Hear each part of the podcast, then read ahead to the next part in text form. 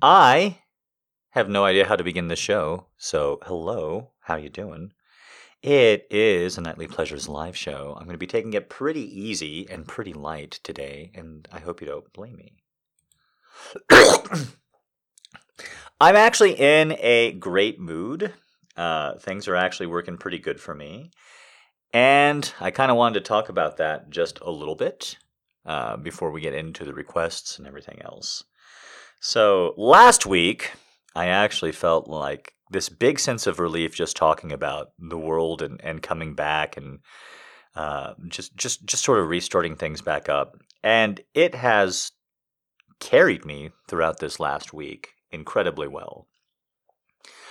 I uh, I'm still not where I want to be with everything uh, production wise, and I'm still not where I mean, this is kind of like the, the frustrating news up front, I guess, where I want to be with everything uh, coming out and scheduled and what have you.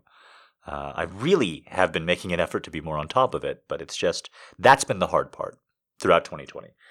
Um, but as far as I'm going, I feel fucking fantastic. And my emotional state and my physical state uh, I almost feel bad about talking about it. It almost feels like bragging, or it almost feels really, really bad to get that out there. But I, I, I you know, I, I'm making the decision that, as I said last week, positivity is about doing the best things that you can with where you're at. And celebrating where I'm at feels really good right now. So that's what I'm going to do until you guys tell me that I'm being a jerk about it. So the last week I've spent uh, making food, making menus, getting stuff in advance, being pretty organized around the house, uh, getting organized with stuff. But what I what I realized is for all of this year so far, because a lot of a lot of people felt a felt a pretty big dip that first weekend. Um, for the whole year so far, I've been feeling pretty fucking good. I've been feeling pretty grateful. I've been feeling pretty patient and calm. Uh, I haven't blown my stack at a single person. When I am very irritated with others so far, I don't know. There's two versions of me when I'm irritated with others. There's a version of me that I don't like and nobody else likes either, uh, where I definitely say things that I would take back or diminish if I could and pull them right back. And I lose my composure and I'm definitely not the person that I set out to be that morning. And then there's a version of me where I argue with people where I insult the shit out of them, but I feel great about it afterward. And I don't know how anybody else feels about that side of me, but I love him when when I actually get into an argument with somebody and I'm actually like, "Oh, you're just a fucking idiot. You are a dog chasing its tail, sir." I understand that that is definitely not me being the Dalai Lama. I need to make that clear. When I when when I when you encounter that from me, but without me being like ah or harsh or like really deranged, like somebody else is like, "You're an idiot." I'm like, "No, sir, you are the idiot, sir." When you see that side of me, I you do not have to find it attractive. I, I wish I didn't take bait, all the rest of it. I'm going to tell you a story real quick here where you're going to find me less attractive if you find me kind of attractive right now, because this is a true story. Uh, Daddy went out into the world this week and he got into it with a stranger. so, uh, yeah. So, uh, but there's a prize at the end of it, and it's the funniest thing. And there will be a little ASMR for you guys because of the prize. So stick with this very unflattering story that I'm very excited to tell you.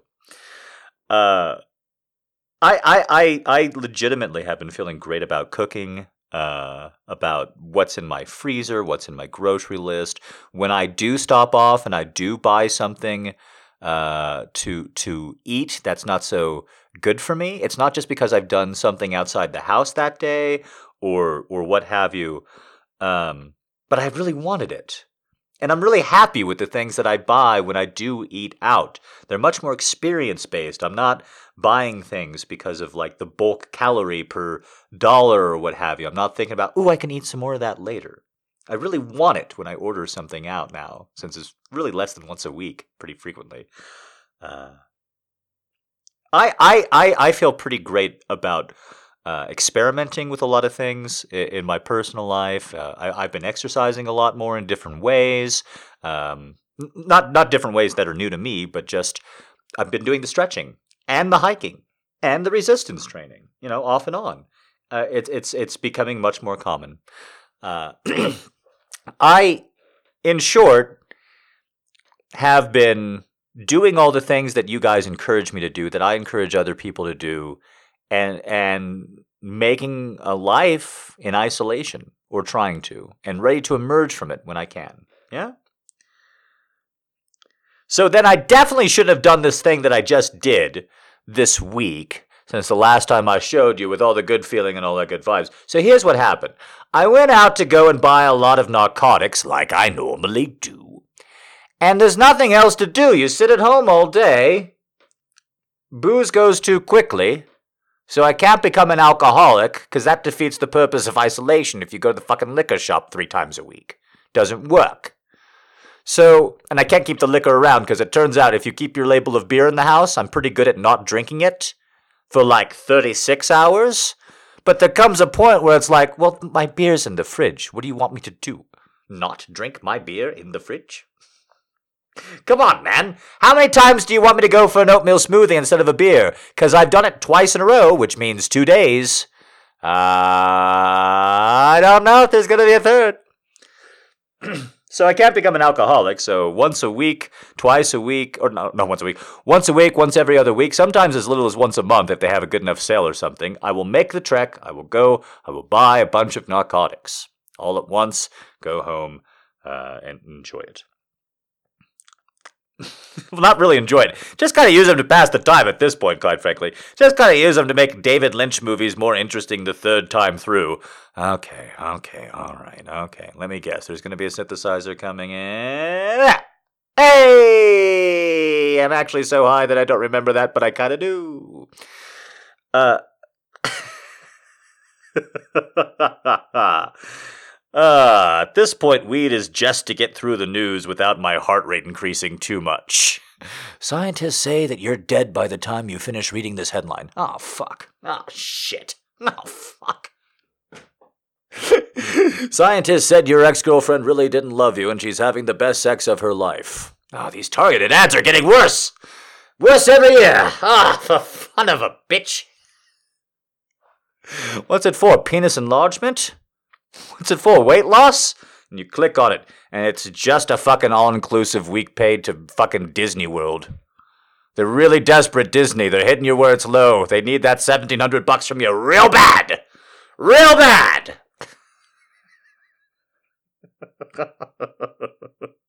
so I'm out about and I buy my narcotics and I buy a giant sack of weed. And because I've bought a giant sack of weed, I need accessories to clean along with it.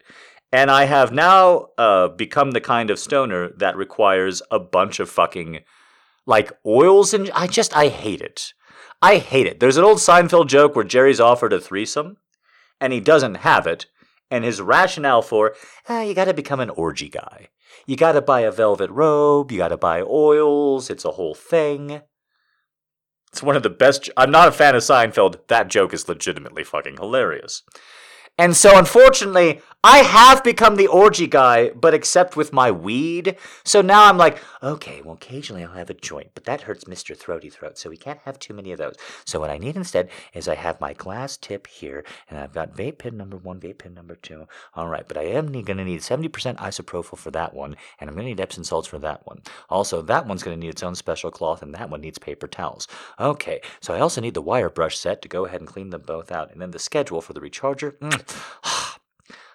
we got a lot to do today. Right?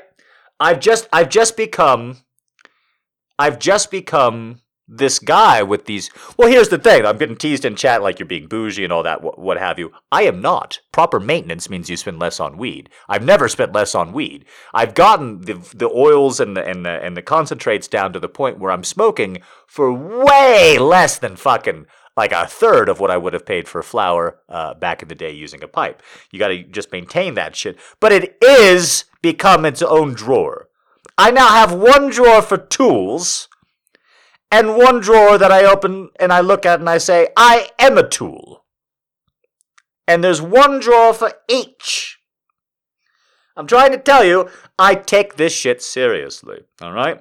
And so I buy my giant bag of narcotics, but I also need some accessories in order to use it. And I'm like, oh, I also need, you know, my my various accoutrements, sir. And they're sold out. And I mean, I, I'm like, what? I turn around because I'm like, you're sold out of what? And I look around and they don't have any. Anything, anything, anything, anything, anything. They literally sold every single glass pipe they had in the whole shop. They had nothing. Nothing. And I didn't even notice. And I'm not even high. I'm just that happy because I have a giant bag of weed waiting for me in the car. giant bag of weed. Right? They literally sold everything. So I'm calling around to different stores like, hey, uh, do you have any of my stuff? And everyone's like, no. And they're all really sad because because they can just tell that I'm a sucker. They can just tell that they're like, oh, this dumb shit actually buys that shit, doesn't he? Ah, fuck. I bet he would buy that stupid shit. ah, he's not here. And so I'm out and about on my on my town going to the smoke shops, going one by one, calling up the ones that'll pick up and answer, just driving by and what have you, just trying to get all of my errands done in one day. And I'm like, maybe I should just go home. I don't really need the accessories. It's okay. Everything's gonna be all right. You're probably just being anxious and over preparing and what have you.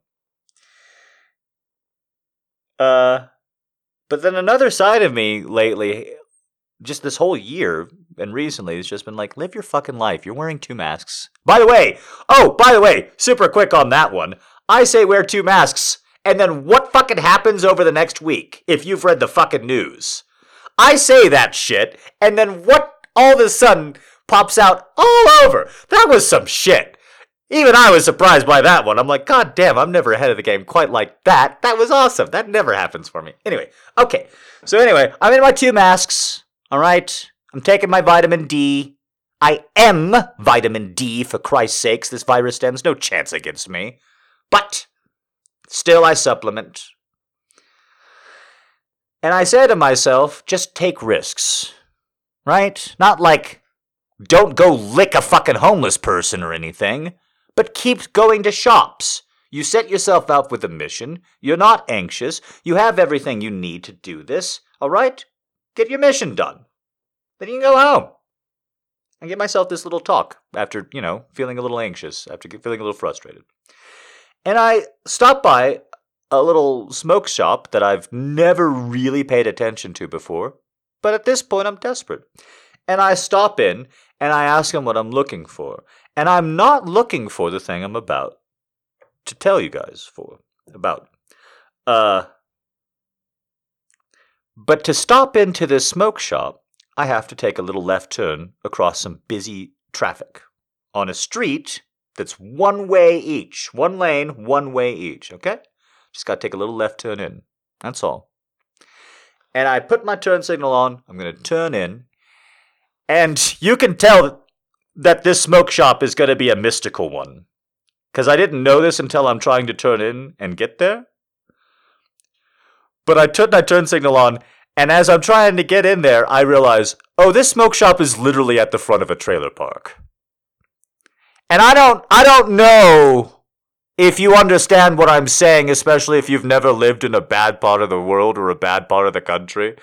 But when I realized that this tiny little fucking bodega smoke shop was literally in the front of a trailer park, I was like, "Oh, I, I'm about, I'm about to get ready for some shit."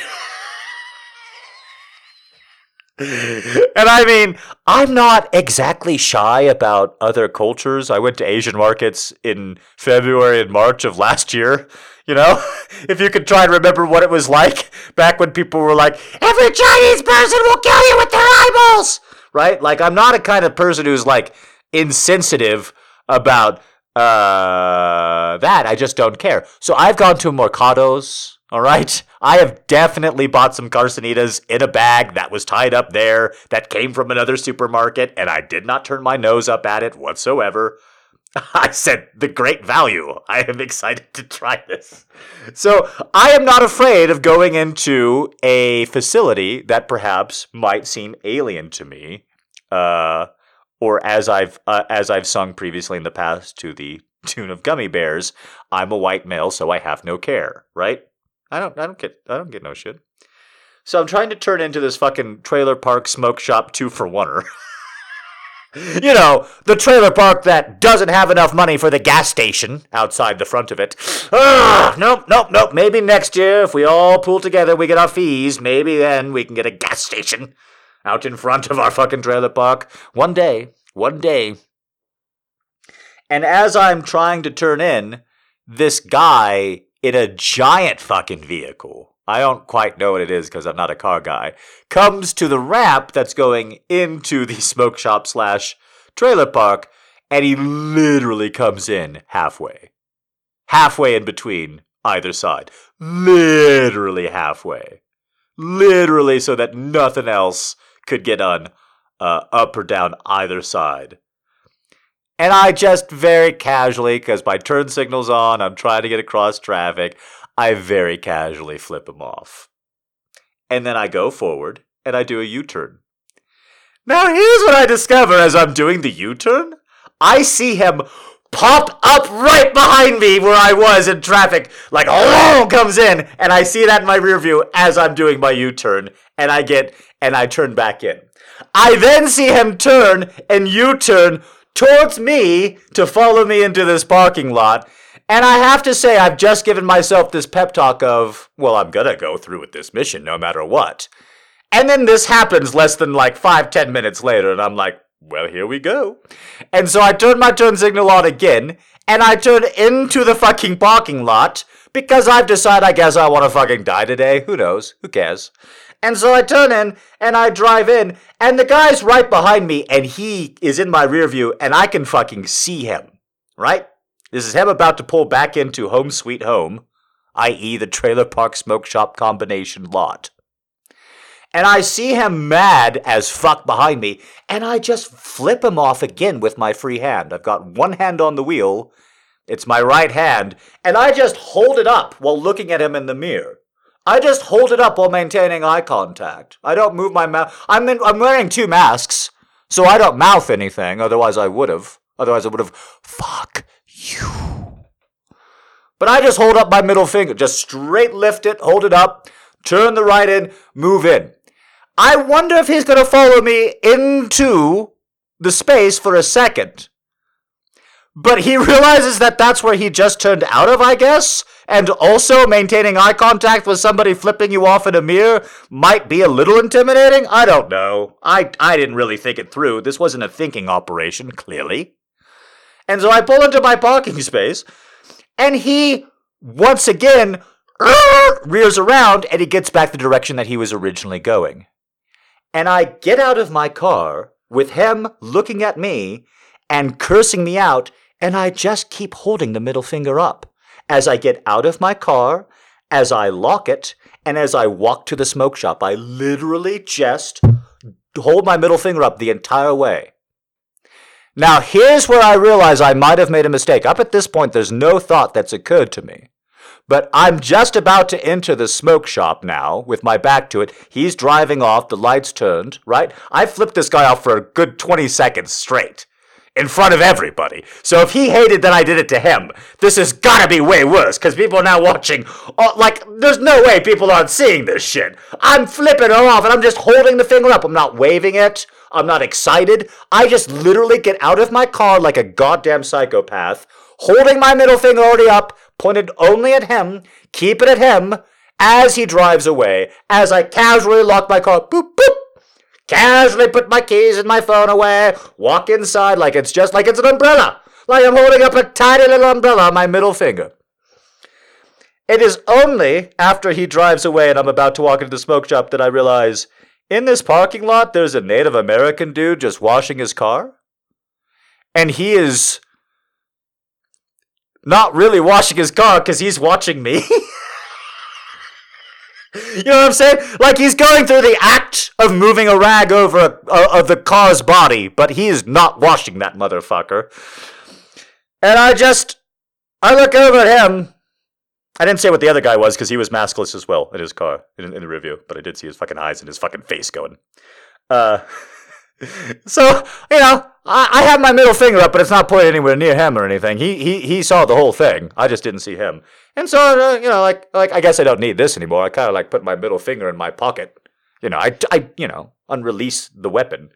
And I'm like, hey. And he looks at me from from washing from washing his car. And he goes, hey. And then I go into the smoke shop. Because what the fuck else are you gonna do? I, he's, what the fuck? He knows. I think he's got. I think he's got that. Perhaps, perhaps this is not the time to engage others about their social mores. Not with me. Not right there. Not right then. For some reason, he's gotten that. So I go in and I ask about all my accessories that I need at this shitty little smoke shop where there's an actual physical cage and a slot that they open up that is too small to put a shotgun through. That's a very special slot that they have. There's lots of slots that they have in these kinds of stores that are like a little too small for weapons, but it's usually like you know, it's usually like a melee weapon or something that they were like, you know, but this is like, ah, shit, we gotta make our slot smaller. they they stuck a gun through. Honey, we need we need a slower smart to, to pass merchandise through. so that's the kind of place that I've just in, just uh, potentially roiled people up with. That's that's how valuable I hold my life. And so I asked this person after all of these troubles, "Hey, do you have a basket full of these accessories?" And she doesn't even know what I'm fucking talking about, but she's like, "I've got like a locker full of shit for worthless stoners." And I'm like, "That's me." And so she pulls out, you know, this basket of, of shit, and it's not much. I'm used to shops having entire like shelves full of the stuff that I want. And for whatever reason, we're out.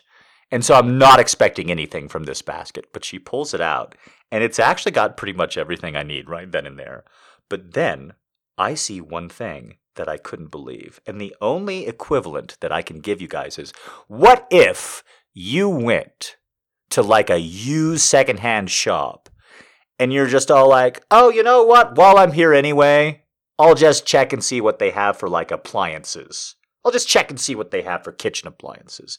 And they're like, oh, we've got two blenders in.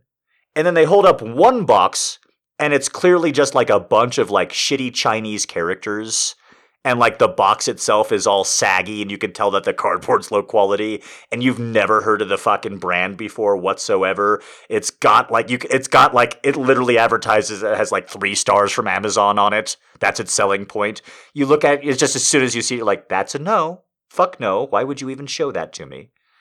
And then after you've seen that your your your expectations have been lowered and you're ready for the one two punch you look over and you see the second box just says KitchenAid on it and looks immaculate. And you go, uh, yeah, I guess I'll, I guess, I'm sorry, does that second blender box say KitchenAid on it? Yeah, I, yeah, okay, I guess. I'm sorry, does this say $20 on it?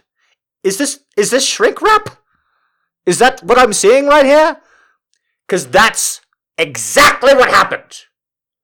What happened is I just looked over and she's like, she's pulling all the shit out of her fucking weed, you know, uh, sales bag that she bought. She, they clearly just bought like a hundred dollars worth of, of weed shit to mark up 300%. And she pulls out a grinder, which is what you use to grind up flower for edibles, uh, if, if you use it for THC. And I just see through the grate, through the grimy little slot, I see what looks to be the brand name on it. I'm go, excuse me, what, what, is that, what, what does that say right there? And she goes, oh, this? You can just see it if you want. And she passes it to me. And it makes this sound when she passes it to me. Which is a good sound for something to make when somebody passes it to you. Yeah, yeah, that's a good sound. And I look at it and I go,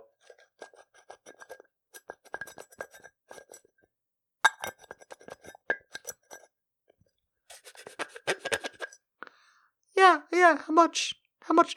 How much for that? How much for that? And she points. She points to a sticker at the bottom that says twelve ninety five. And I say, "Yeah, that's a buy. Yeah, I'll take that." As calmly as I can. The lettering on the top says Sharpstone. And this motherfucker retails for fucking 65 bucks. And I was just so goddamn excited. I couldn't begin to tell you. I was just so goddamn excited. I couldn't begin after all of that. So, anyways, when I'm getting back to my car, there's a guy trying to trash it. He's from the truck earlier, so I have to beat the shit out of him with my grinder. But then I get home, and I gotta tell you, it's still made out of metal and everything's great. I just hit him right in the head with it once, but bam! Sharpstone. Can't say a good enough thing.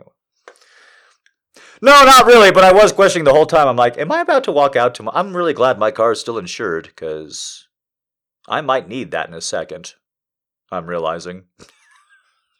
and that's the story of why Dick Cheney is still alive. That is a big callback for longtime fans of the show. That is the story of why Dick Cheney is still with us today.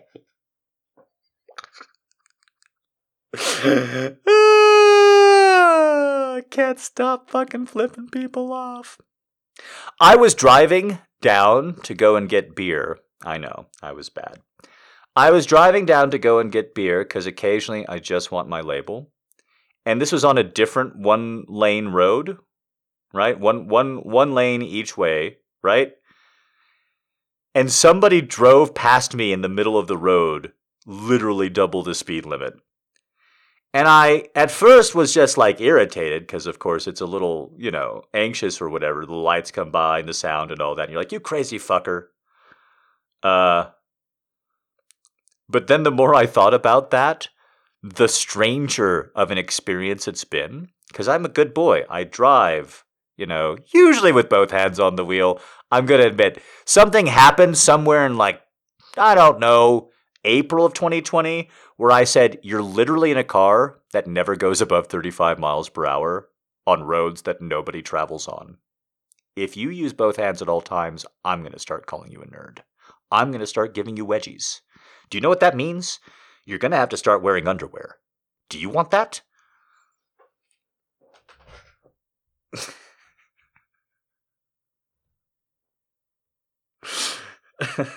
hey, I wipe my ass real clean. I eat a good amount of fiber every single day, and I like the way that my junk feels when it's just in the lycra alone. So I'll do what I want. Thank you very much. I'm a little afraid for the rest of your men who can't wipe their asses. I think that's where the problem is. The fact that I have to talk about this, and then other guys say to me, What do you do about your butt? What do you do about all the pee that goes out of your leg when you're done peeing? And all I can say to both is, What? What? What? Oh, you guys don't know about the pee that comes out when you're done peeing? Okay, so just like women pretend that they don't pee on their own butts, just like women pretend that they don't pee on their own butts, and we all have to pretend that when you go to the bathroom at 2 a.m., you're not coming back with a butt that you've peed on. Ah, yeah? No? I'm sorry, what? What's happening?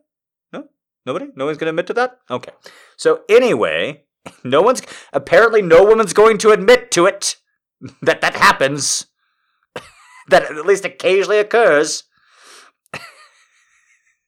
Just like that, apparently most men will get done peeing and then they will tuck their penis away and then a few drips will come out.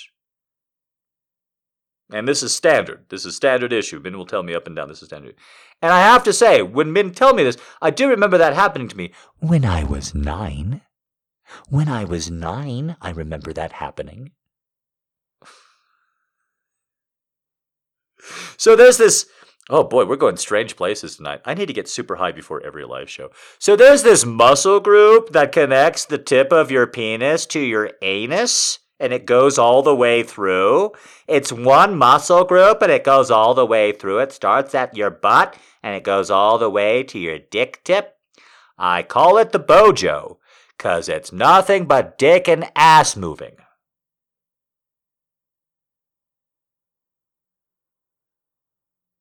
Nothing? All right, that was. Life is hard without Trump. When you're a comedian, you know? Same fucking setup, same joke, Same punchline, just Bojo with Trump. Everybody gets a laugh. You know? Pity the set. You know, it's just not easy. He was just here. He was just causing all kinds of problems. Now he's gone. I screamed about him for four years. But now that he's gone and I can't use him as just the eternal punchline, it's like a dog who hates the mailman. But then the mailman doesn't show up for a couple of days and the dog doesn't know what to fucking do with themselves. Just two, three hours a day, like, come on! This defines me! Against you is who I am! so there's this muscle group that goes all the way from the tip of your butt to the tip of your penis if you're a man. And I guess that other guys don't use it. This is like the this is like the male version of Kegels.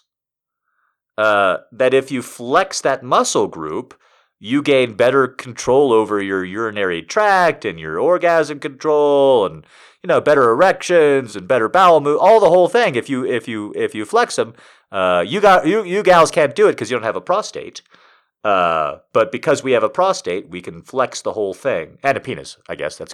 I guess the penis is important in the in the tip of the penis to the anus muscle group when talking about differences between male and women. Uh, not not uh, obviously not a doctor. Didn't didn't major in anatomy. You could probably work that one out so far. Uh, but what you can do is, if you're a man, you can kind of you can like men know that the prostate feels good, and so they'll like tense and release their prostate. But you can do the whole group.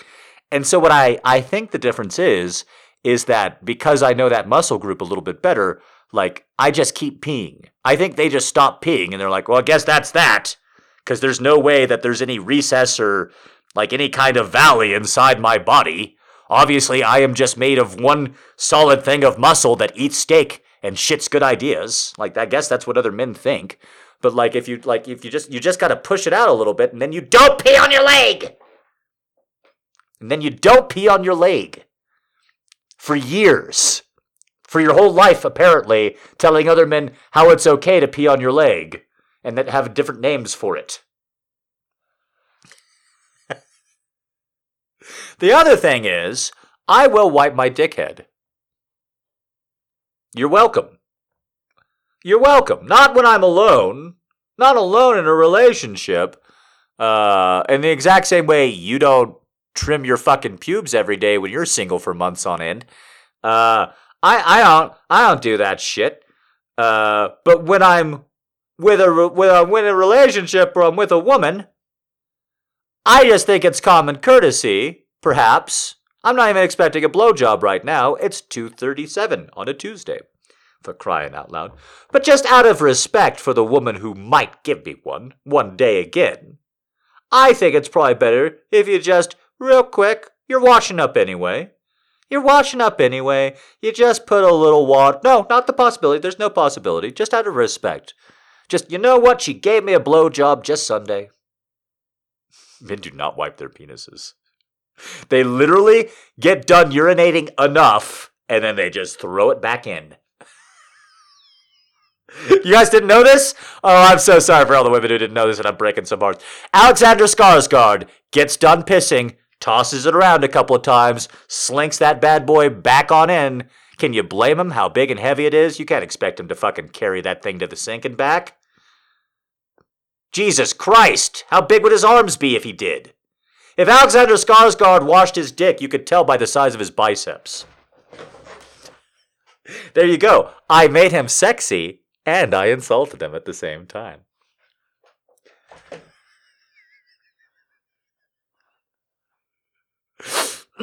so I wash my dick. You wash your hands anyway. Nobody else is using the sink, so I wash my dick.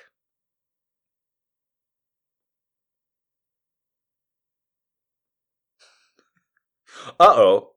This is causing a real stir. Why wouldn't I wash my dick? Why don't other men wash their dicks? Just the head, just after you're done urinating, just real quick right before you put the, the soapy on the hands, wash your dick.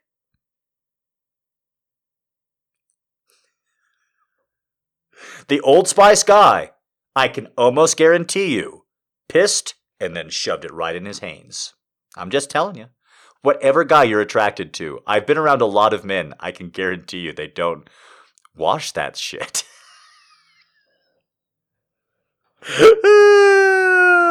yes, yes, the Old Spice guy. Who I guess I'm still using as a sexual, as a sec. I don't know why. I was just jealous of that motherfucker like you wouldn't believe back when he was popular. Ugh. hey, I'm actually clever and witty. He's got writers. This isn't fair. Come on. My favorite thing about the Old Spice guy is that he was so sexy and he was everywhere, and then he started doing interviews, and then he wasn't. And that's kind of a cruel thing to say, but once again, I was jealous as fuck, so I'm being petty. I'm just gonna say, once women could see that guy in real time, suddenly he wasn't as attracted to them. Ha ha! Take that, Isaac Mustafa, whatever the fuck your name was. I think it was Isaac Mustafa. Was it Isaac Mustafa? I'm horrible with names, and that name has popped up immediately. That's definitely somebody's name. Isaiah. Hey, thank you. He was actually very cool. I just want to say, okay, I've definitely pissed women off with that one. Saying Isaiah didn't wash his dick. I'm sorry. Isaiah washed his dick. He had cocoa butter that he would put on afterwards. Whole thing. You have no idea. He was perfect in every way. He didn't just look that good. He didn't just sound that good. He was that good. I'm sorry. I didn't mean to insult two of your boyfriends, Alexander Skarsgård and Isaiah, whatever his name is. How did I know his name before I learned his name and then I forget his name? I'm so fucking bad with names. I did that exact same thing with Pete Townshend.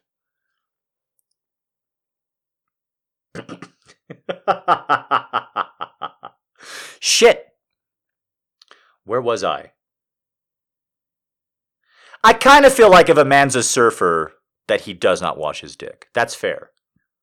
If a man's a surfer, there's probably very little dick washing.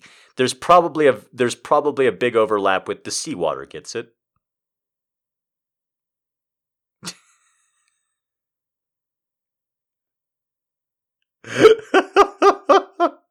I once saw a thing where it was like men in the shower, and it was like orange zones is where they wash entirely, and then like yellow zones are where they wash a little, and then green is where the water cleans it for you. And I, and like the red zone was like all over the crotch for most guys, and that's when I realized that I was different than most dudes because that's definitely where I just let the water hit in the shower. The shower's not going to clean your dick for you. Your your dick stays clean outside the shower. So that's like the red zones for me is the armpits. It's any it's anywhere that gets really smelly. That's where I really soap and scrub for 15 seconds or so. That's where I like really clean.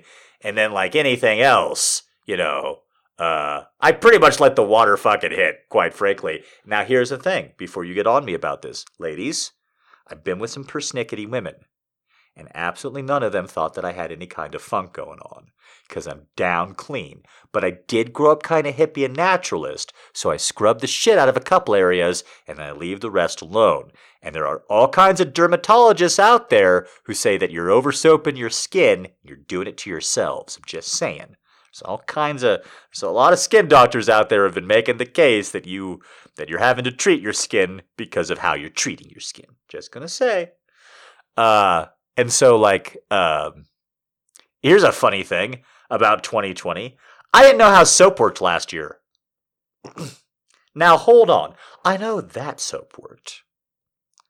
But I didn't know how no one I never questioned it. Right? You're not very far along in the human experience uh, when people start yelling at you to put soap on your hands. you don't get very far along the whole, like, why are we doing what we're doing here before someone's yelling at you to soap your stupid fucking hands up. And so I never really question it. Just soap, soap goes on hands. Soap and water goes on hands, makes you less sick. Okay. And so, uh, it was actually this big surprise for me. There's like, well, actually, at a molecular level, what you do is the soap it uh, it actually screws apart the the, the inside. The, I thought that's crazy. I never knew that. It, it literally screws apart pathogens. I had no fucking clue. Since I learned that, since I'm talking about my bathing habits right now, uh, the way that I used to wash my armpits in the shower was that I would put soap on and I would scrub.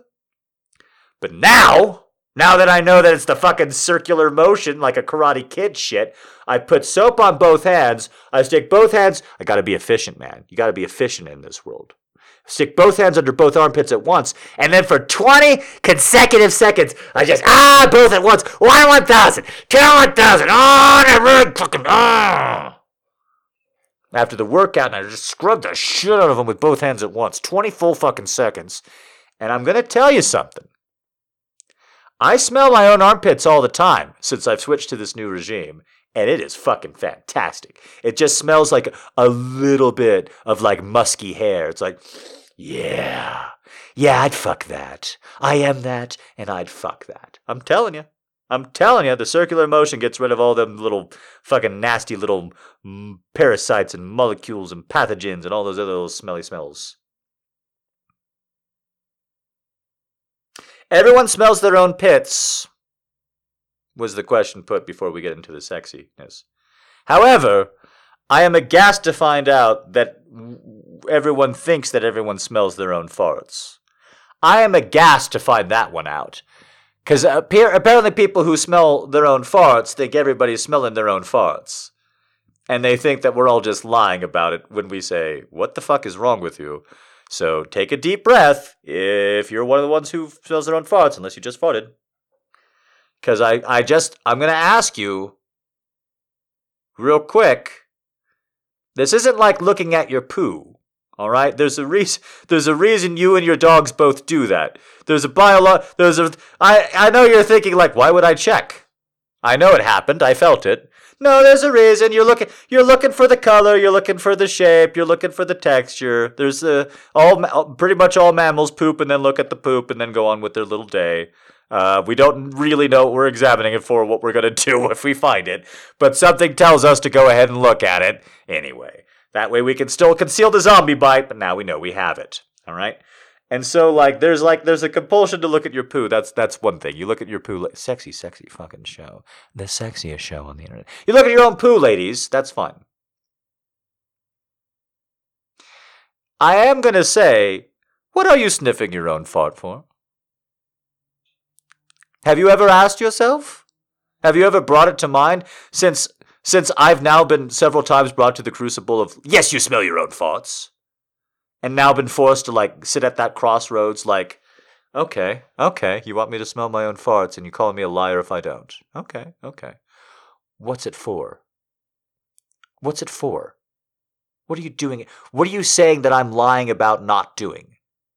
You're saying i'm lying about not smelling my farts. What am i not doing by not doing that by lying to you? Why am i okay okay not everything needs a reason but this one does if you're going to defend the fact that you smell your farts and other people should as well. This isn't, I smell my farts and I can't stop! Because that's the person I respect. There's someone I understand. Friend, I get you. I feel the same way about card games. I don't know what I do it for. I really fucking don't. Every single time I get done with it and I'm like, what was it all for? What was the fucking point? What am I doing with my life? I get you. All right? We all have that. But deep down, I mean, here's the thing. If you really need to check your farts for that kind of like consistency or what have you, just get a pet. They'll tell you. you fart bad enough, they'll leave the room. Doesn't happen often. That's how you know it's time to call the doctor.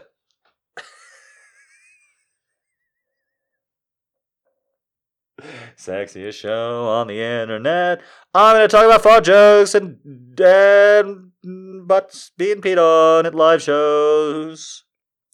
The only thing that can make this weird to me is is saying to the people like, and thank you for paying the ticket price. Like that's the only thing that could make this transition weirder for me. After talking about everything I just did at the beginning of the show, is be like, and thank you for coming out. Let's start the show.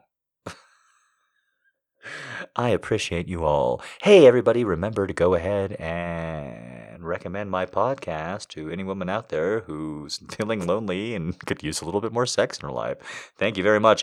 Appreciate all the girls who out there who took time this week to review the podcast, saying it was the sexiest thing that they ever heard. Okay, where was I? That's right. That's right. That's right. All right, I took that bit too far. Damn. Here we go. How much delight before we collapse? How much earth in the lungs? How much wine? When we want more, when the weeds sprawl, it is not what you think. Think how fast some landscapes change. The lover, the gardener's grand idea, the failing maple, the boat about to capsize, the correction, the hands, reflection, the impossible replication of weight versus time. How it will never mean what you want. The impossible replication of desire. Lee Herrick.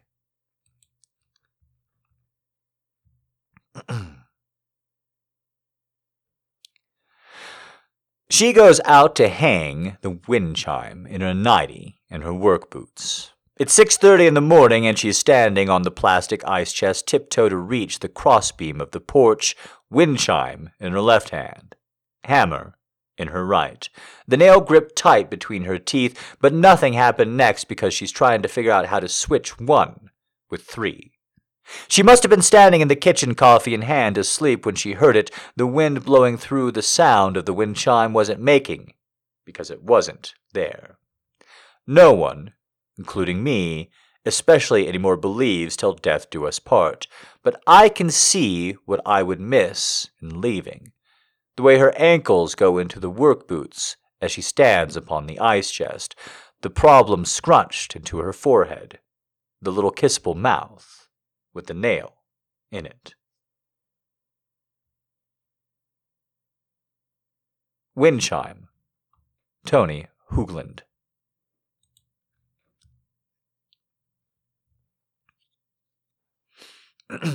you can tell by how he lisped to let her kiss him, that the getting, as he gets it, is good. It's good in the sweety, salty, deeply thirsty way that a sea fogged rain is good after a sunset long bout of inland drought, and you know it when you see it, don't you? How the drenches what's dry, how the having of it quenches, there is a grassy inlet where you. Oh, sorry. there is a grassy inlet, where your ocean meets your land, a slip that needs a certain kind of vessel. And when that shapely skiff skims, at the least, trimmed bright, massed leafly flagging left and right, then the long lush reeds of your longing part, the soft against the hole that bent wood almost imperceptibly brushes a luscious hush, the heart heeds helplessly, the hush of the very good.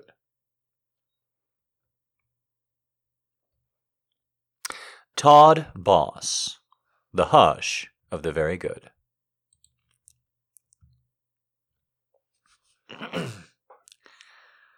Body, remember not only how much you were loved, not only how the beds on which you lay, but also those desires which for you plainly glowed in the eyes and trembled in the voice, and some chance obstacle made them futile now that all belongs to the past, it is almost as if you had yielded to those desires too.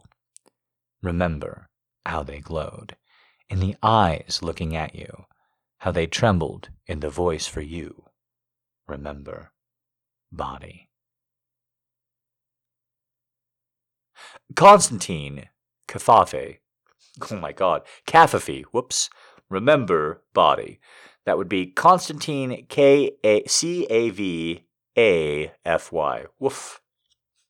That name does not want to play well with my dyslexia at all. Once again, I look out your window, and the world looks oddly different. Maybe the fields have blossomed, or perhaps more stars have been born. Delirious waves of caress my feet. Something new, unknown. Sunset whispers in my ear as well. Everywhere I find your odor, your shape. You are among old growth pines, in the fog along the coastal rocks, around the most somber of afternoons. Impossible to wipe away your job from my eyes, from my sad mouth. You are the universe made flesh.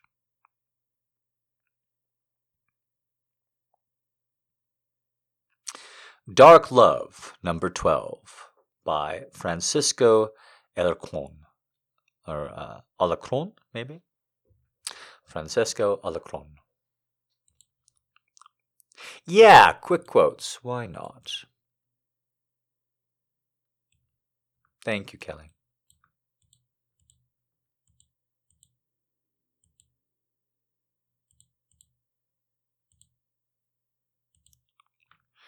Okay.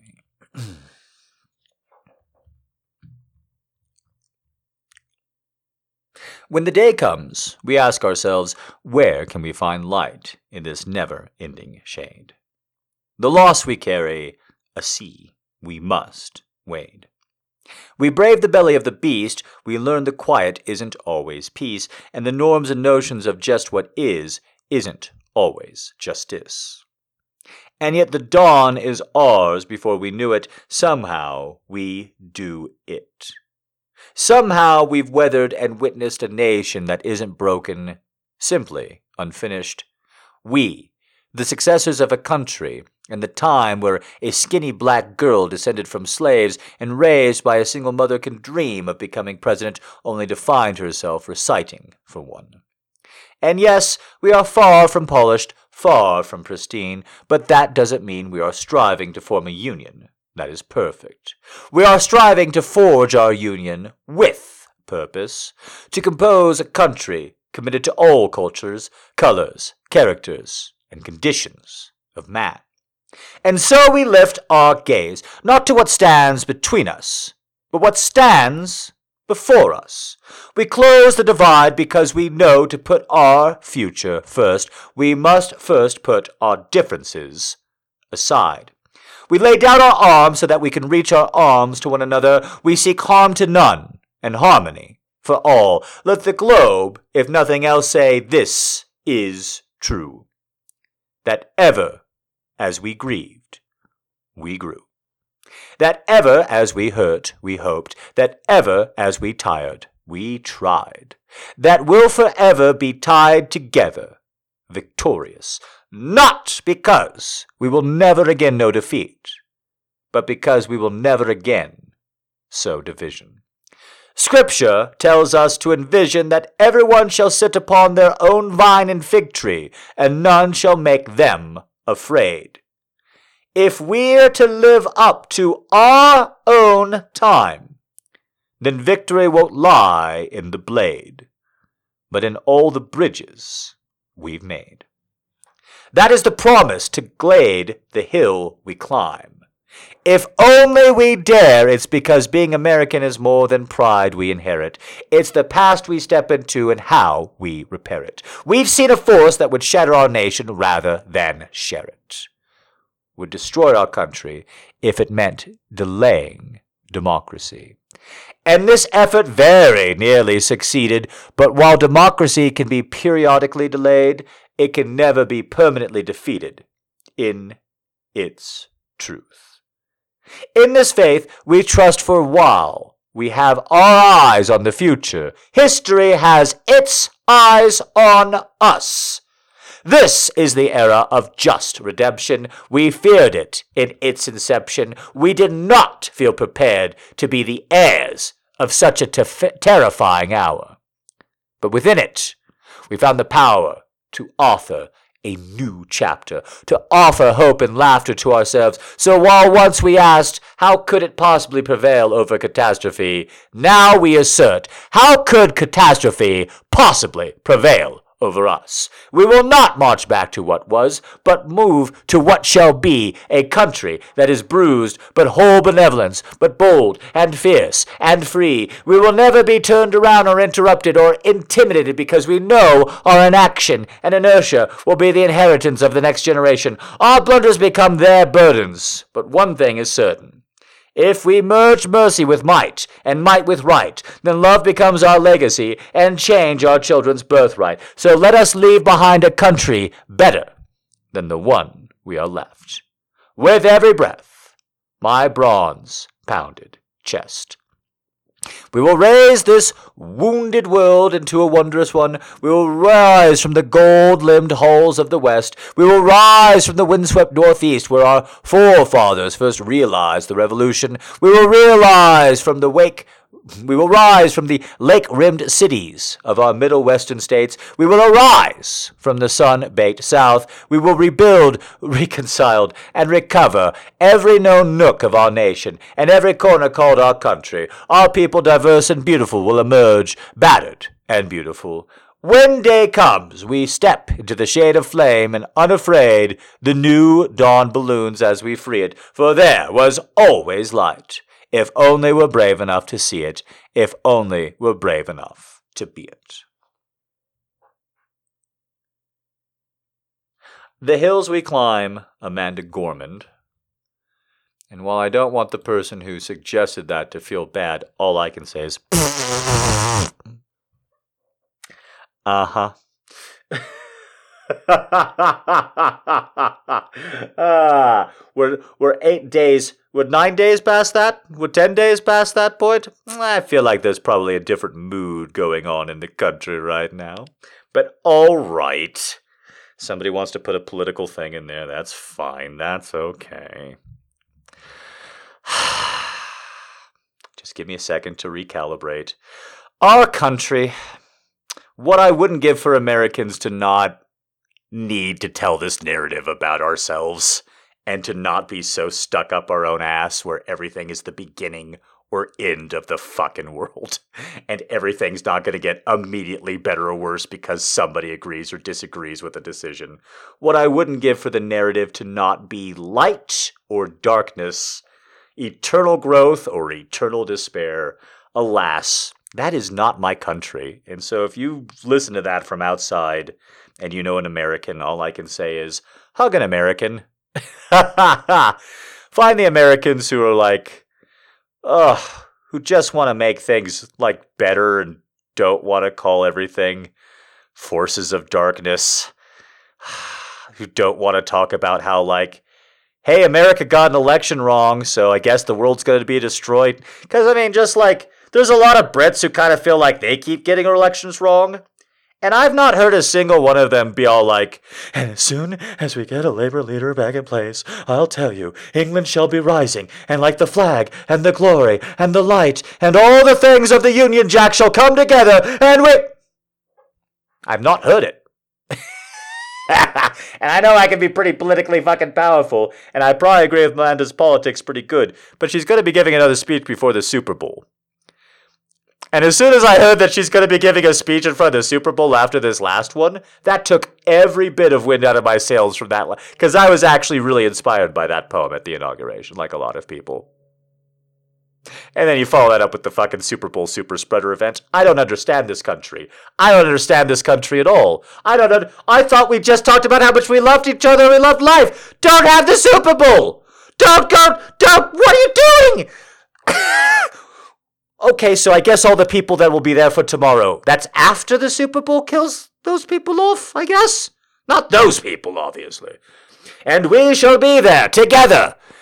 All those except who can't go have McDonald's or Starbucks. You know, the essential workers. Ah, no, I hope not, because here I am, like, this is a really great poem. And I think it's actually really great that Biden like chose her. I'm not going to get into it because apparently if you talk about it too much, people think you're a you're a Trump supporter. But I lived through super criminal. I remember when that was the nightly news. And so for Biden to choose a young black woman to go from super criminal to choosing a young black woman who who says something really upbeat like that and talking about you know e pluribus unum. Uh, I get I get that, and I was upswelled by the debate. But then I'll read a news story 72 hours later where it's all like, "Oh, Dr. Fauci says if you send school children back to school, everybody dies," and everyone's all like, "Send them back! Let's go!" I'm so tired of them. I'm so tired of this country. So a lot of people, uh, I you know, like last week, I said over and over again, don't be political. But someone stuck this on this one, and this is exactly what I would do in a live show. Uh, for all of you out there who are feeling the opposite of rah rah, even if you're left of center, even if you think Biden's doing a better job, even if you're like me and you have my politics that, you know, you really want things to get better and, and, and you really think that probably on, on, on an institutional level with Biden things are, but you don't feel any kind of hope or any kind of encouragement, or if you're looking around at the way things have been shaping up for the first month of this year and you're like me, just like, this is this is just republicanism. I don't care what anybody says. I know what Republicans do day in and day out, and this is what they fucking do. If you're if you're one of those like me and you hear that speech and you're hearing all the handholding, uh, real quick, there was this doctor that I loved throughout 2020. He's from Houston, so he's a Texas man and he's a doctor, and I like him. What? How the fuck did that all come together? Here's how. He spent the first four months of 2020 talking about COVID in the most dispassionate but biggest scary ways as possible. Back when Fauci's saying maybe we'll hit 100,000 deaths in America, this guy is very, very placidly, very, very non doomsayingly saying if we keep going this way, we'll hit a quarter million. We'll hit a quarter million in this year. And he was very, very neutral. He went on MSNBC, he went on Fox News, and for the first four or five months of 2020, really congenial, really, really patient. And then sometime late April, early May, he realized that the Trump administration was full of fucking shit. That literally everything that they were doing was wrong and it was bad. And he went to war.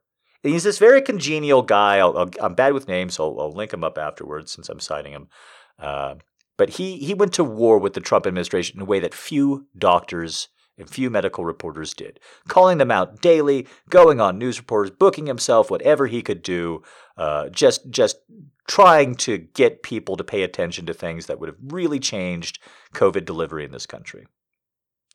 And as you can imagine, well, he got booked a lot because all he would do for you know three to ten minutes straight, however long you'd book him uh, on a video show, is talk shit about Trump. Pretty pretty great gig to have. I know. I had it in 2020. It's fantastic. So, uh anyway, I don't know if you've heard this, but this inauguration thing kind of happened. And I was just reading this uh, report from the doctor, and when you know it, but he's now talking about how it's very hard to get booked. Because now he's talking a lot of shit about Biden and Biden's plan and how he's got a lot of emails from other doctors saying that he needs to be quiet now because their guy is there. And yeah, the vaccine plan hasn't changed at all. But the important thing is to get vaccine in people's arms. So shh, stop talking about lockdowns and stop talking about vaccine efficacy. That was okay back when it was the other guy, but now it's not. Now it's our guy so you need to stop. And I gotta say, having reading that, that's exactly what's happening right now. I know that I'm supposed to read that poem and say, Yippee America. And all I can say to Miss Gorman is two things. One, she's an incredible talent. I don't think she could possibly give a shit about me. Her success is off the radar right now. She's an incredible talent. But two, I am tired of the War of 1812. I'm tired of it. I'm tired of every American all the time thinking that it's all this shit. This fl- just just just we're so incompetent with ourselves and this is me talking about it, I know, but really as somebody who thinks that America is about to screw it up for the world with this virus because of how we're handling it, and how we're teaching other countries with less medical resources to handle it. I can't stand it. I can't stand all the people who were telling me that America sucked for four years suddenly fucking rah rah rah about it. What the fuck happened to you people? You like that the contest beauty winner was on your side? I don't understand my countrymen, and I never will. I never will. I'm too far to the left. I'm too different. I've been warped. Doesn't matter how bougie I get. It doesn't matter how like nice my groceries get. I uh I don't like what I read in the paper. it, they keep telling me it's going to affect me. They keep telling me I'm going to hit some level of like age or money or like, you know, getting blowjobs per week. And then I'm not going to keep caring about all the shit that I've just never stopped screaming about. But so far, uh, another real quick thing is I talked about it uh, last week, and I don't talk about my personal life all that much, but I do tell stories about myself. And, you know, I'm 39 and I've never been married and I've never uh, had a kid. And and much more importantly than this, I say yes a lot. Like when an opportunity comes along, I, I'm pretty keen on, on saying yes unless I unless I have a bad feeling. I'm pretty open. You might not think that that works out that great with PTSD, but it's kind of the opposite. When you have PTSD and you limit yourself and you kind of limit your own your own your own uh, social climbing and, and your own networks, when an opportunity comes that way, you, you learn to accept it. You learn that people don't really offer you things all that much. And so if I have a good feeling, I've done it. I've said yes to a lot of things. I've ended up on a lot of weird websites or a lot of weird conversations or the back of a lot of alternate papers and just said, sure, why not? And so last week I talked about uh, something political and something that was important to me. And I'm going to talk about it again real quick because I was so fucking high last week. And that is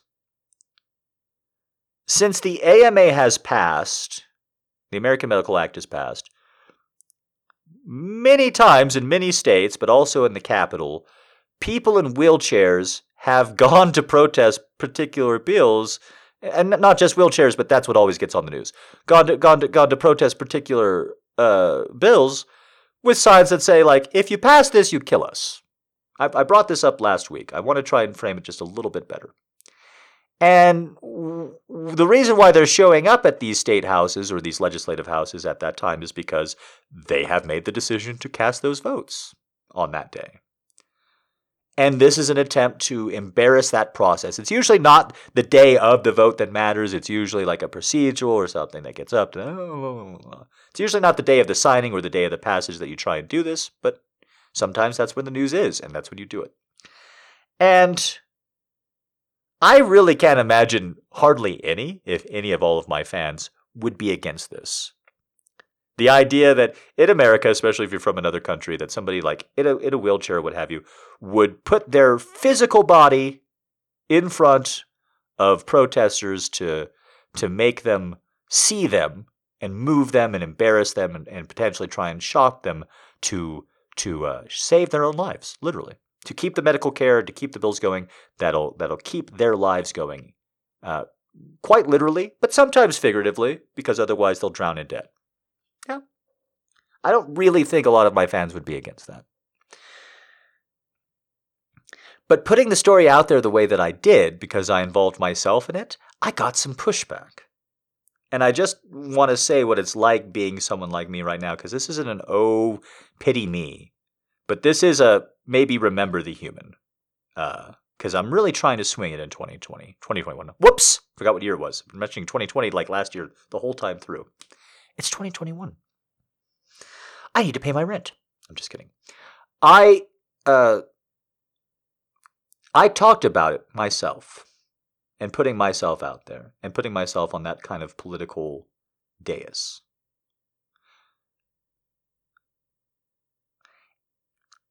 And the reason why I did it with the frustration that I did talking about the system that's there all around me is because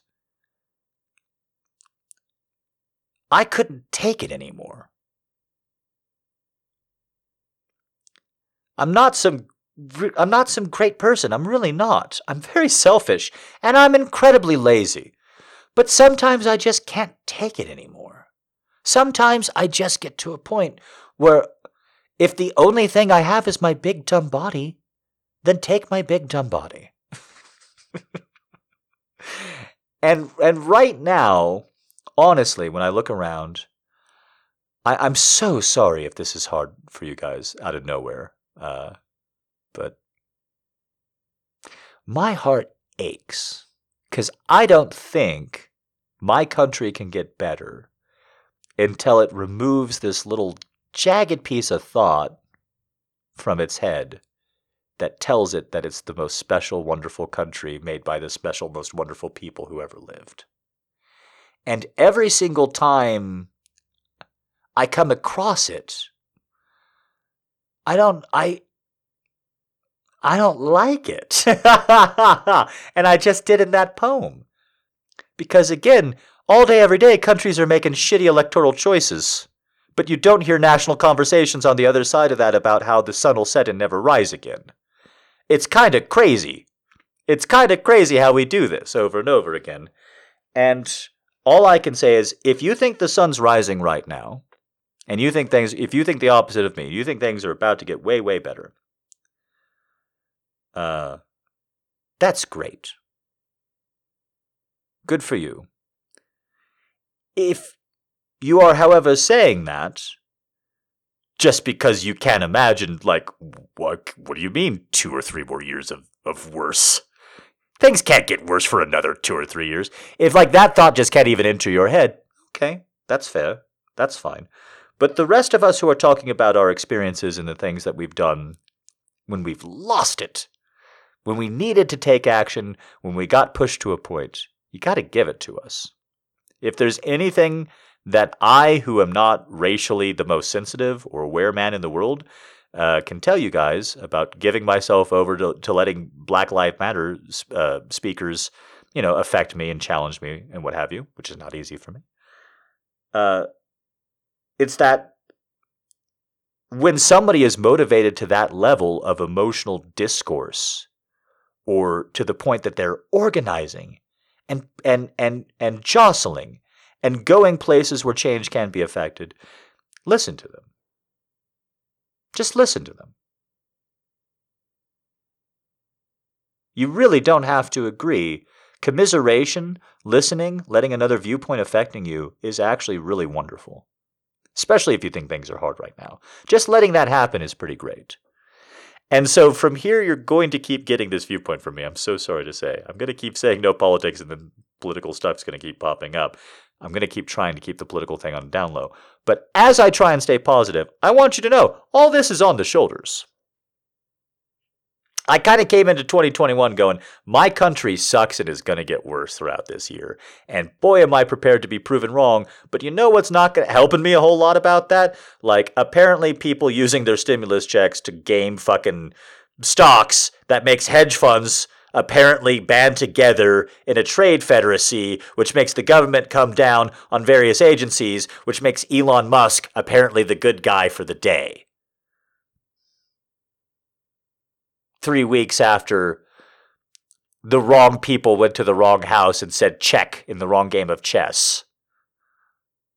I guess. None of none, none of what I'm looking at right now is telling me this country is uh, rolling towards something that I think is going to be great. And by the way, I actually do have Dogecoin. Just in case, just in case that starts popping up in the headlines, Daddy actually did mine Dogecoins back in the day, and he kind of can't believe that that's happening. And by and by, I'm not going to touch the Doge no matter how much it gets valued, because that's cursed money. I believe that if I cash in my Doge, much money, e wallet, that that will destroy the world. I do. That's cursed money. Do you understand what's happening? Everybody else is rubbing the fucking genie's lap. The genie pops out with horns, like, Yes, I'll give you any number of wishes you want. And everyone's all like, Cool. I thought it was just three. Neat. Nothing weird about this. Let's see. I wish for more wishes. Oh, Always promise myself I'd do that one first.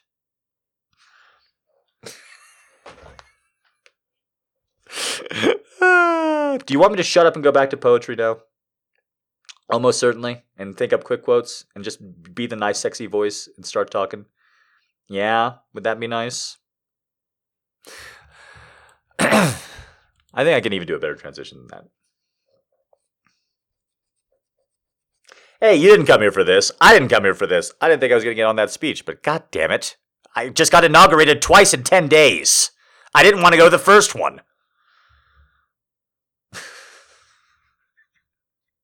I was Bernie Sandersing my whole way through the last one, and then I had to read the second one. Take, oh, take those lips away, that so sweetly were forsworn, and those eyes like break of day, lights that do mislead the morn.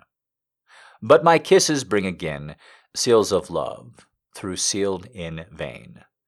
Hide, oh, hide those hills of snow, which thy frozen bosom bears, on whose tops of pinks that grow are of those that April wears. But first set my poor heart free, bound in those icy chains by thee. Take, oh, take those lips away. John Fletcher.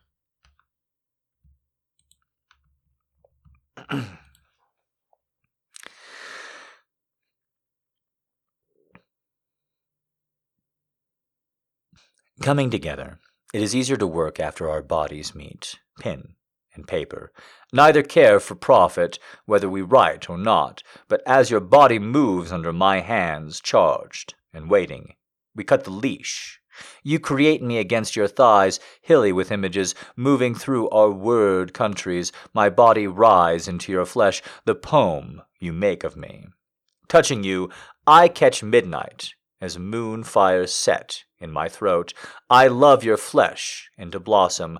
I made you, and take you made into me. Recreation. Audre Lorde.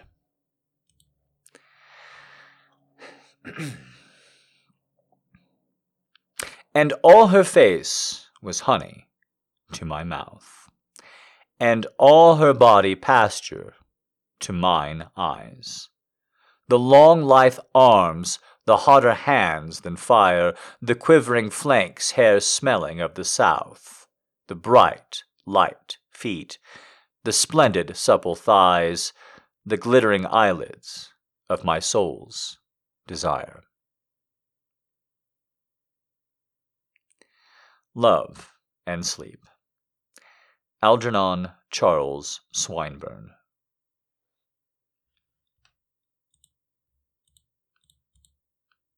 Okay, we've got two more.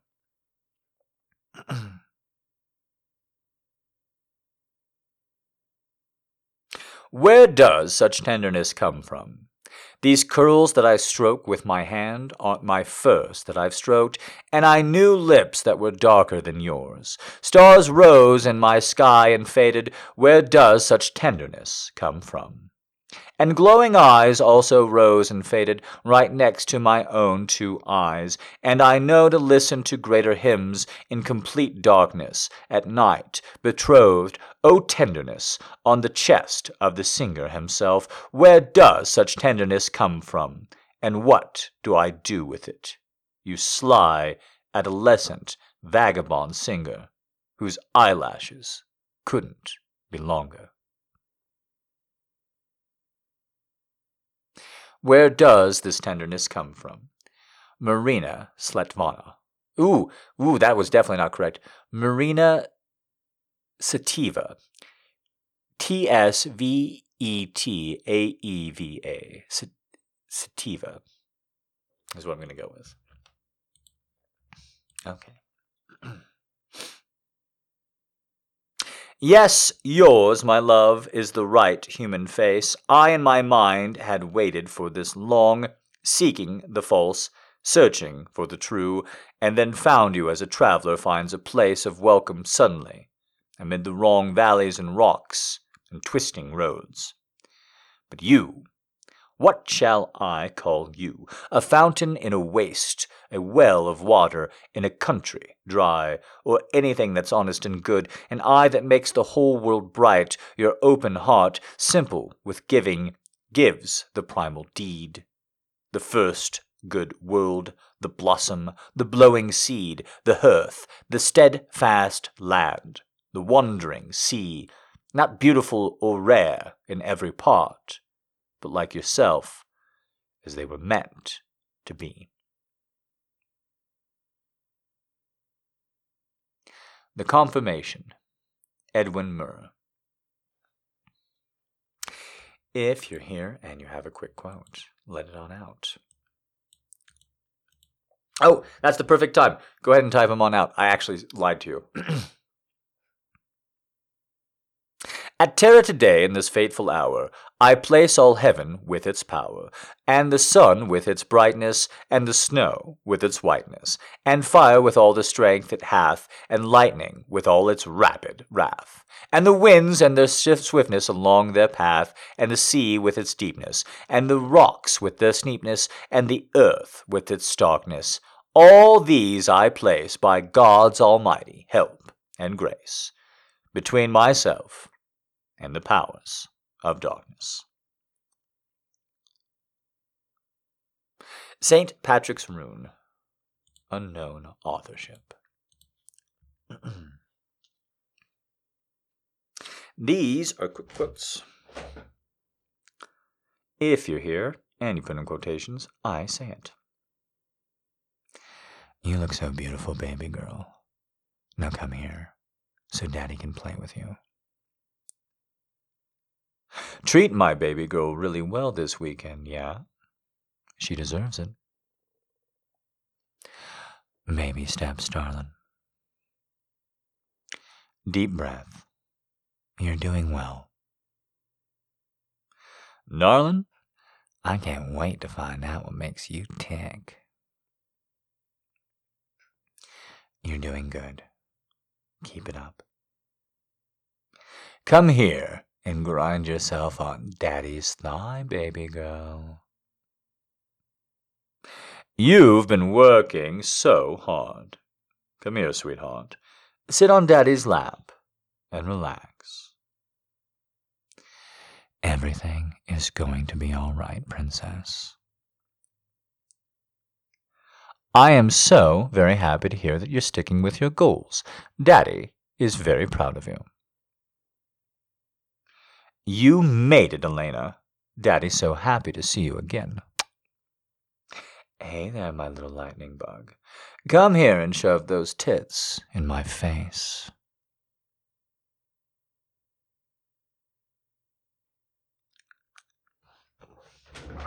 this is probably going to be a disaster after the singing, but.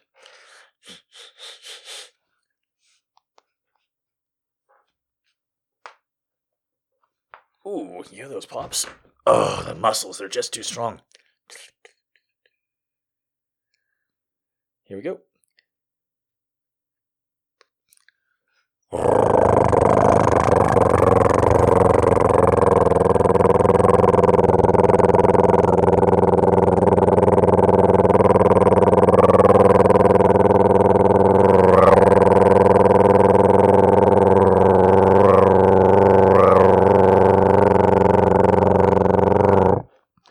Okay. All right. We're gonna do one more. Just one more. You always gotta take one. You got. You gotta just take one little. You gotta just take one little leap. One little running start. You take one more. Here we go.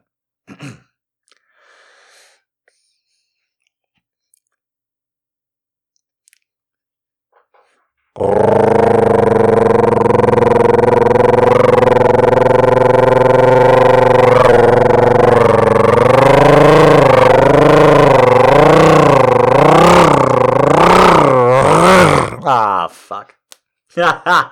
Got off track. Yeah. Yeah, I can put a little bit more power behind it these days. That's right. Ali says imagine that on your clit, but it would hurt. Uh, these days. But what I can do is I can put the vibration right, uh, right like a flat, Like I could put the tongue flat against you and then I can make it vibrate. So there you go. That I can do. That's what it sounds like. With my tongue actually out and jackhammering, in case you don't believe I can actually do that, here's the tongue out and actually vibrating, which is quite the crowd pleaser, I have to say. Uh, you know, cr- crowd of one.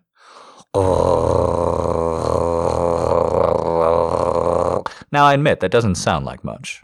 You're not, you're not going to hear that and be like, that's fantastic. But I'm telling you, I'm telling you, it does the job.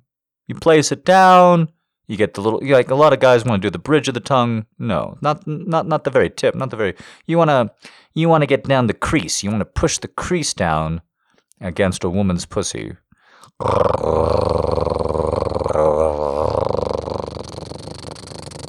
And then lift the tongue. Like that. Yeah? Like that. That's, that's, that's how you do it. All you girls who can roll your R's. All you girls who say arroyo, orojo. You know, that's what you got to do. Orojo. Same thing. Then you just bam. And you just apply it to the goddamn. Yeah? Use us at the same time. Use me and the vibrator at the same time. We go together uh, quite well. Sex toy positive. Any of you ever seen the Amy Schumer uh, sketch that's 20 minutes long in black and white, where she has to defend her her sexuality against 12 men? it's 12 angry men inside Amy Schumer. It's actually hilarious. Uh, uh, it's 12 men debating if she's hot or not uh, for 20 straight minutes around a table. She's not in it, she's not there. It's making fun of the movie 12 Angry Men. Uh, and at one point, one of the guys, it's fucking hilarious. One of the guys talks about like, like how am I supposed to pleasure my wife when she uses this? And he pulls out his sex toy, and it's like a pretty standard sex toy, but like it's clear that he and the other men are intimidated as fuck by it.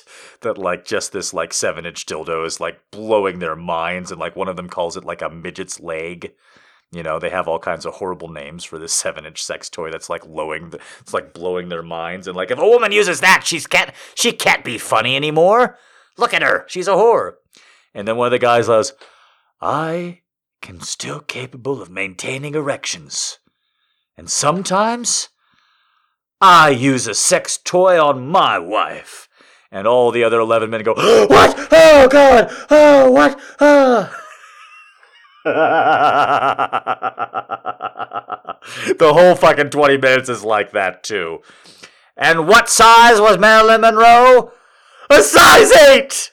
Two sizes larger than Amy Schumer! Stuff like that. It's very fun, like, you know, confessions about that. And it's it's very, very good. You, even if you're not an Amy Schumer fan, that one and the Friday Night Lights sketch are both, like, classics with me. Both pinnacles.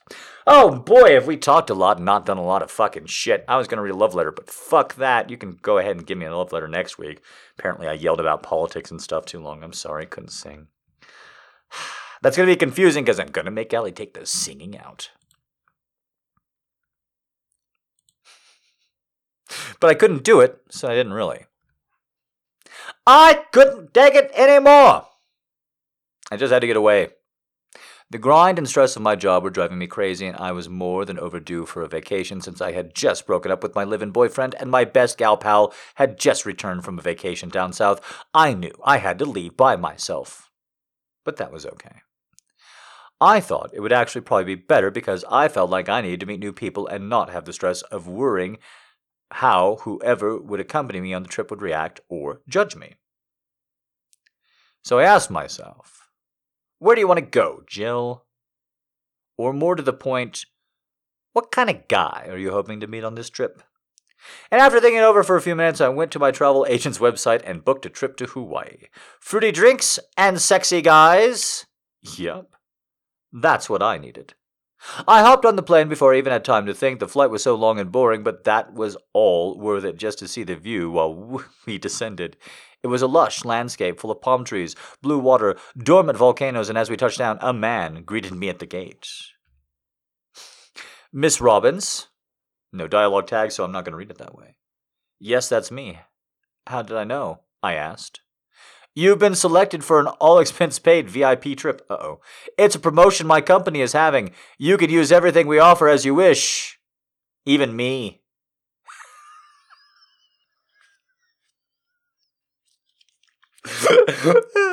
At first, obviously, I thought it was just a hoax. It was just too good to be true, right? So I played along but kept my foot on the brake pedal.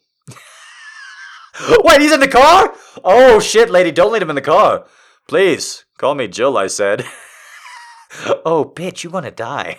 I'm so sorry, I don't like using that word, but bitch, you're about to be on a podcast of a different sort. I swear to Christ. Fucking get it together. After all, he no doubt already knew that I wanted to sound friendly. If it was a hoax, the best way to uncover it was to play along, right? the man the man smiled. Oh, no, no, no. Don't agree with that right at all. No.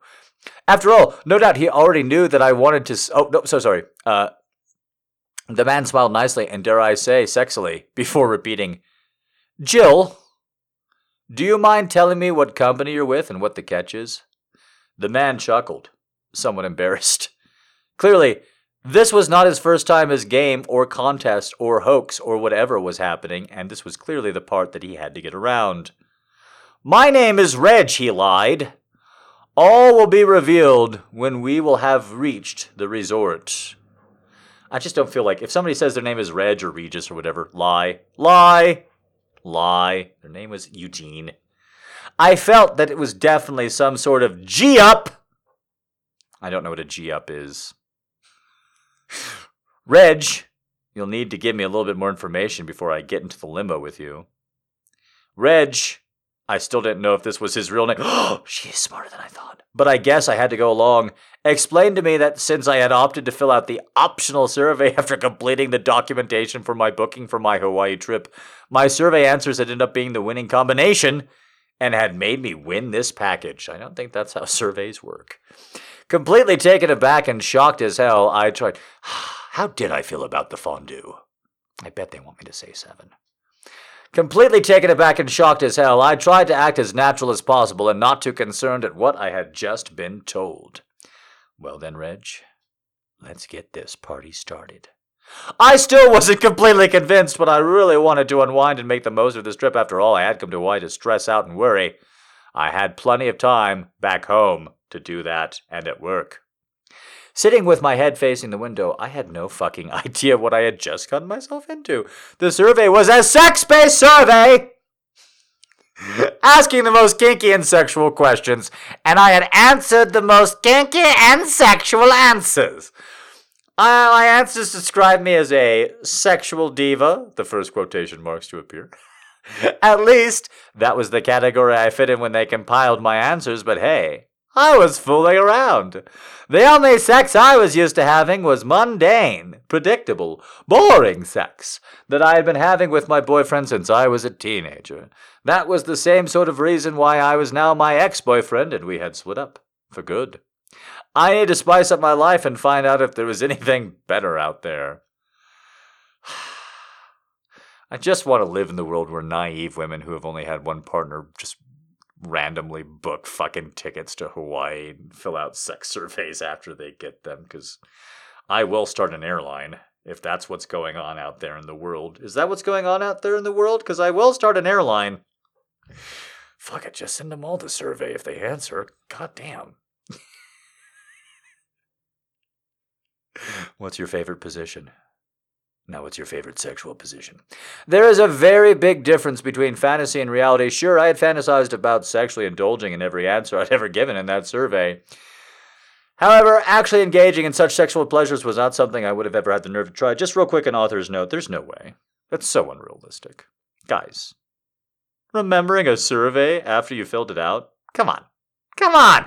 I filled out fucking like resumes and I don't even remember what the fuck I put on them. I filled out resumes before I'm like, what'd you get for name? As the limo slowly drove up the white pebbled driveway and the luxurious side of the resort appeared in full focus, my mouth went completely dry, and it took all my might to stop myself from fainting. Waiting for me at the hotel lobby were three hot guys with smiles that out the comp the business model just cannot be working for this place. That is so much fucking day labor. Outshone the sun-soaked Hawaiian palm trees, I was blown away by their flexing muscles that almost seemed to beat like a heart in that virile bad boy attitude that was making me sweat like a cool pineapple drink. That's a sentence. One more time.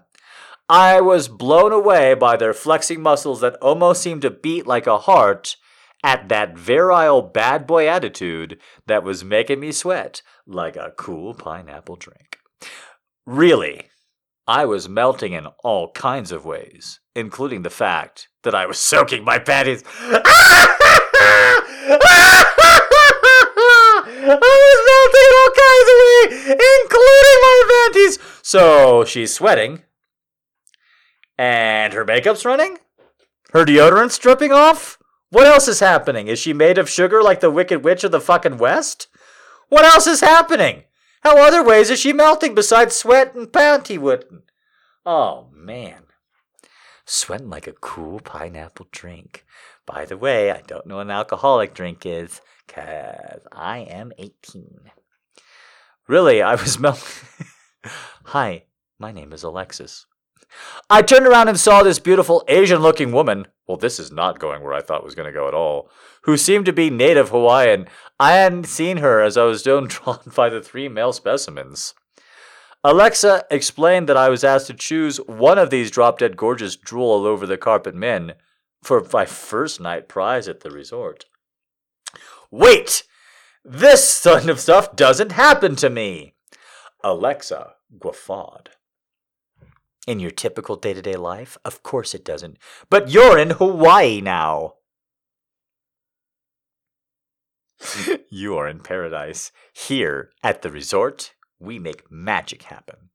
I smiled unsure and in my mind said to myself, in fact, this stuff doesn't happen, period. Something must have gone terribly wrong with our flight. I feel I've died and gone to heaven. But I guess that is what Alexis meant when she said I was now in paradise. To make sure I wasn't dreaming, I discreetly pinched myself and started focusing on each guy's beguiling qualities.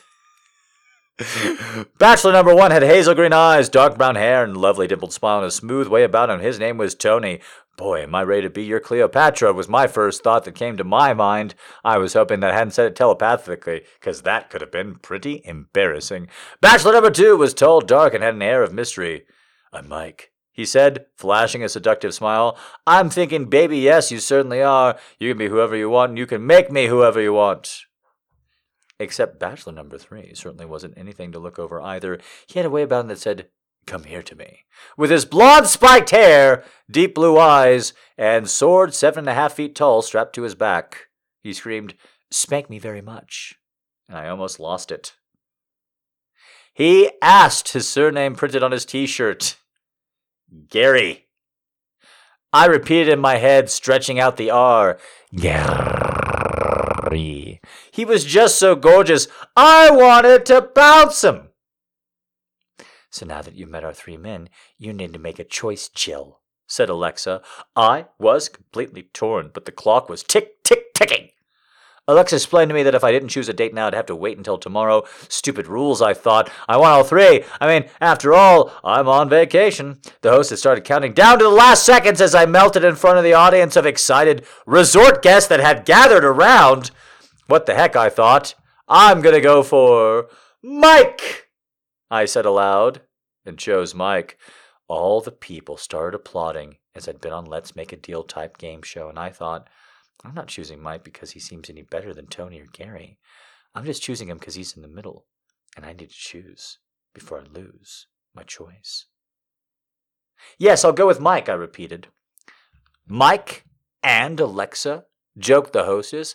Is that what you said? I blushed. I just smiled and decided not to say a word. Then I realized a roar of laughter had flowed around the lobby of the hotel. That small audience of hotel patrons had grown, about 20 people staring at me, the three bachelors and the hostesses. What is this, Hawaii Vacation Bachelorette or the dating game? I thought. I'm sorry, said Alexa.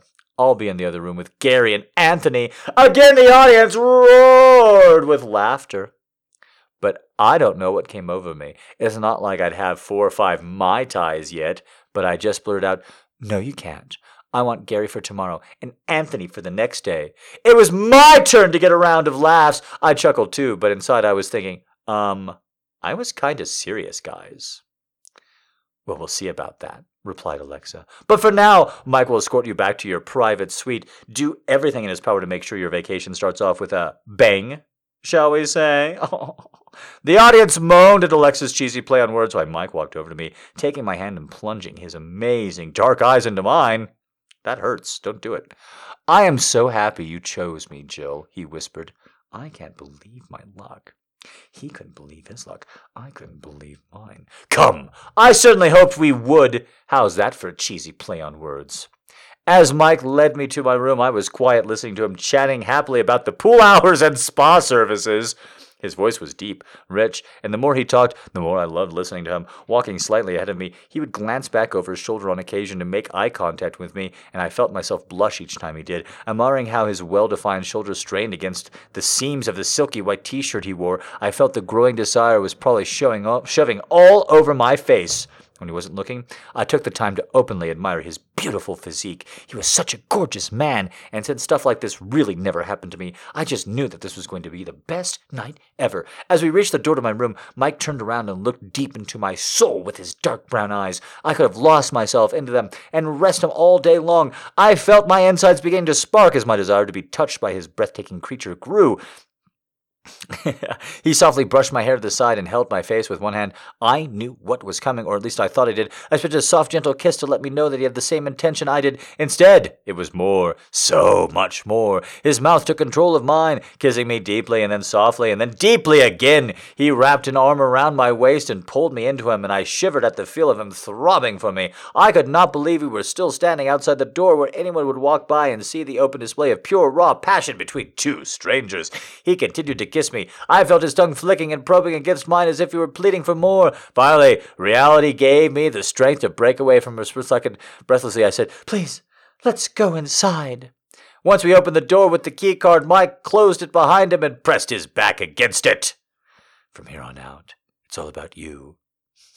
All right, there's more dialogue, but it sucks. He smiled. There was a short silence. I was in awe of his beauty, friendly, loving face. I leaned in to kiss him. He kissed me back. I couldn't get over the chemistry between us. It was faking this. If he was faking this, he was the best actor I'd ever seen.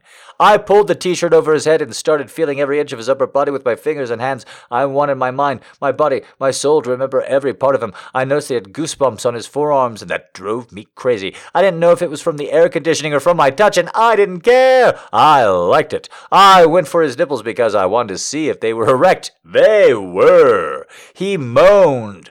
I was happy about that because Brad always pulled my fingers away when they happened to brush against his nipples. Mike clearly liked my touch. I pinched them lightly without interrupting our kiss. He moaned again. With that permission, Mike took control and slowly unbuttoned my brows, tracing down my skin while he opened it.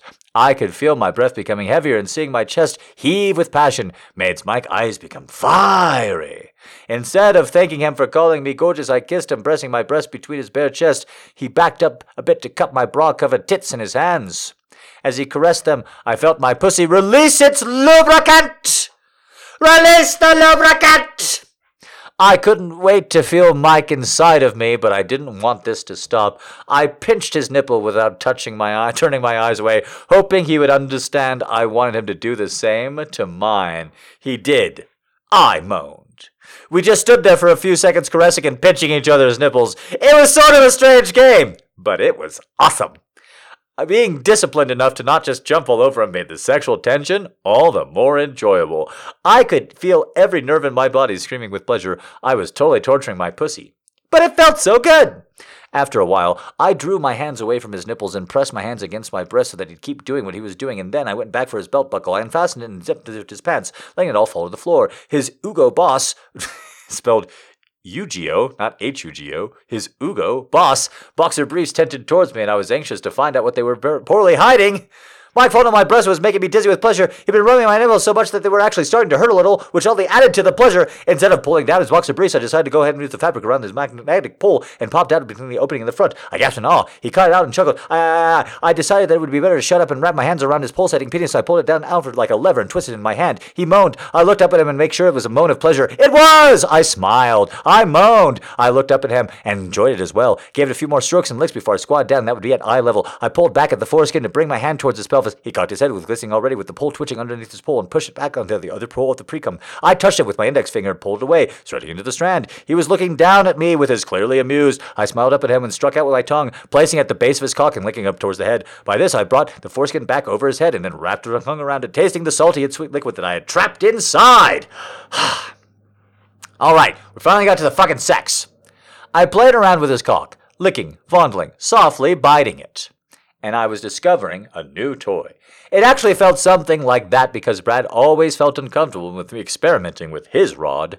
Now, I was in a position where I had permission to do what I wanted, and Mike seemed to be a willing participant. After a while, I decided I'd like to suck on his cock and see how it, and its owner, would react. I pulled the sides of the holes of the boxers over his pole, covering it temporarily, and then pulled his underwear down. His ball sack was hairless, and its sides were a bit stuck to the inside of his thighs. It didn't bother me at all! I loved the discreet smell of his sweat, and carefully caressed his balls so that they would unglue themselves from his thighs. He seemed to like that too. Author's note I've had some pretty sweaty balls growing up in the desert. Uh, so I've had some balls stuck to my thighs before. If like you have to spatula them off with any kind of consistency, that's not sweat. That's dirt and grime. I'm just telling you right now. That's not water or delicacy you need. That's that's formula 409.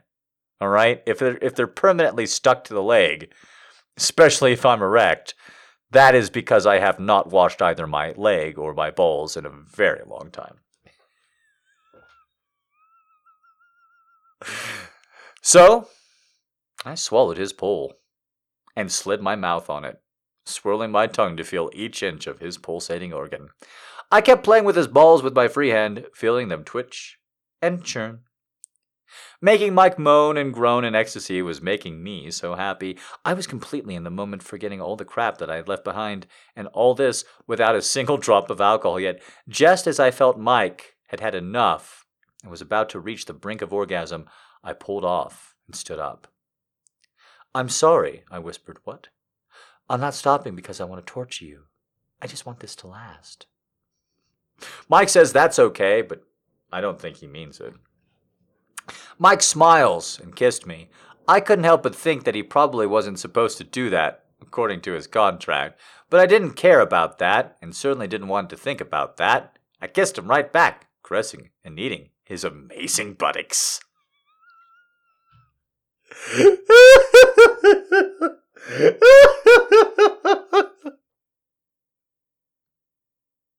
I unzip my just something about like getting that kiss and be like, "This is forbidden." I wonder if he really cares for me. And then grabbing his ass. Just something about that's fucking hilarious to me. I unzipped my skirt and let it drop to the floor. He delicately pulled down my panties and just as adroitly caressed my lower belly towards my pussy, slipping only his middle finger inside the top of my slit to stroke my wet clit. As I wrapped my hand around his pole, we kissed again, eyes open so that we could enjoy each other's pleasure. As the passion started mounting in my loins, Mike created a sort of vibrating sensation with his finger on my clit. Something I had never felt before. Oh, you poor fucking thing. I started moaning louder and louder, and Mike brought his free hand up to my left breast, slowly pinching its nipple like he'd so expertly done a few minutes earlier. This sent me over the top. An overwhelming orgasmic tidal wow, that was easy. Tidal wave crashed over me, sending my brain into a tornado of pleasure. My eye, I'm gonna Mike. I'm gonna need to pick up some technique from you, dude. Mike somehow managed to hold me up with his finger, still on my love button. What could have ended up becoming a pretty painful actually made my pleasure even more intense.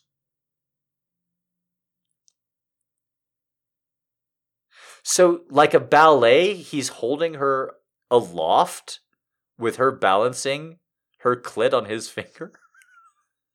Is that is that what you're taking away from that?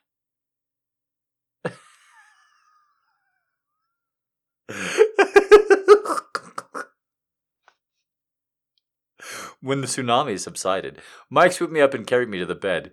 He set me down and whispered, I want to feel you inside me. Oh, I whispered. Sorry, sorry, sorry. Mike's picked me up and he put me down, so he should be whispering, but I whispered, I want to feel you inside me.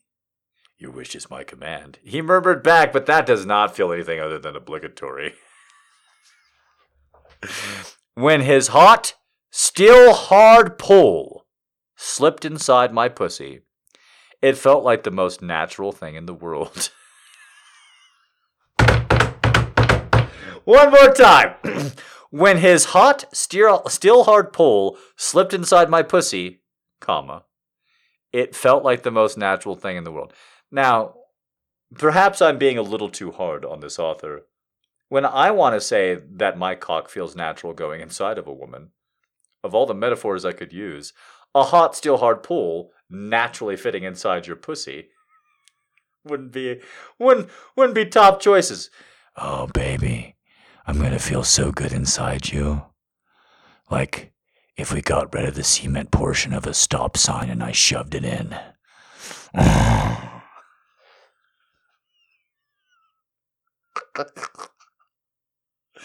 hey, baby, you know what rebar is?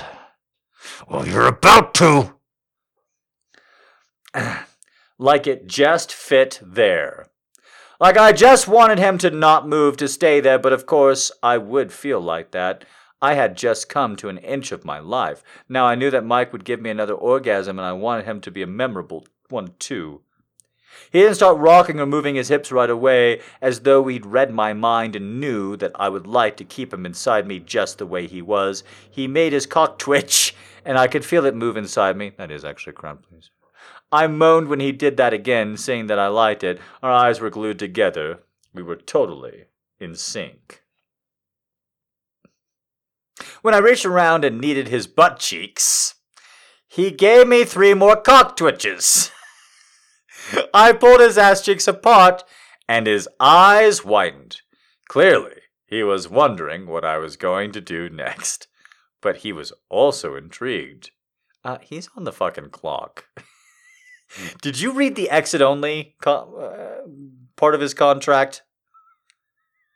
He gave my insides two more cock twitches, and my index finger found his butthole.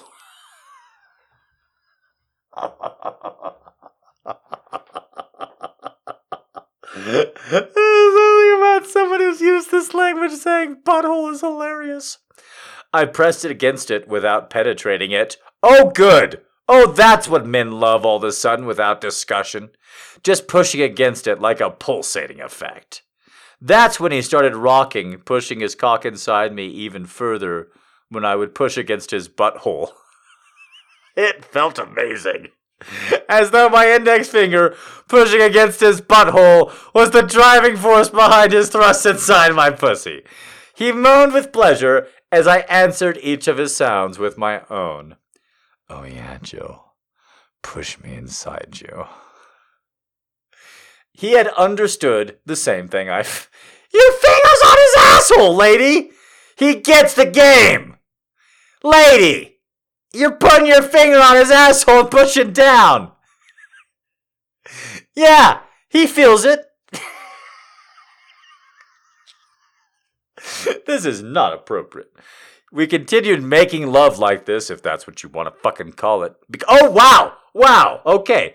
We continued making love like this, and I said, as an author, yeah, if that's what you want to fucking call it. Here's the next line. We continued making love like this because, yeah, it really felt like we were doing that.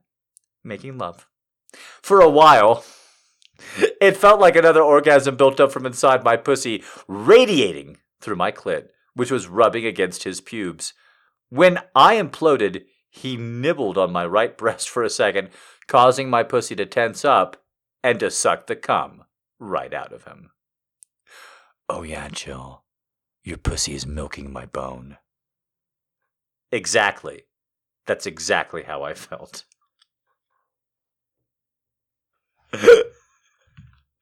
Panting and groaning, our open mouths rubbed against each other in a delicious non kiss that felt just amazing. I let go of his butthole. and he gave me three or four more thrusts. when he pulled out of me, I felt his cock had not lost any of its hardness because it felt just like it would pull one of my dildos out. He slowly slipped off of me and I closed my eyes. That's when I felt his mouth on my pussy. First his tongue and lips on my clit, licking and kissing, telling that it was not over. Second, I felt a finger slip inside my slit. Third, the combination of both. I started meeting his oral and digital lovemaking skills with my hip thrusts. I was totally losing myself in this amazing pleasure again, and before I knew it, I felt a third orgasm washing over me and rush over my brain like a, like a defense man sacking a quarterback in the NFL. One more time. and before I knew it, I felt a third orgasm wash over me and rush my brain like a defense man sacking a quarterback in the NHL. NFL, sorry, not the National League.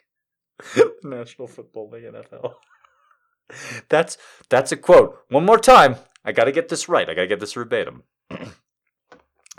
and before I knew it, I felt a third orgasm wash over me and rush my brain like a defense man sacking a quarterback in the NFL.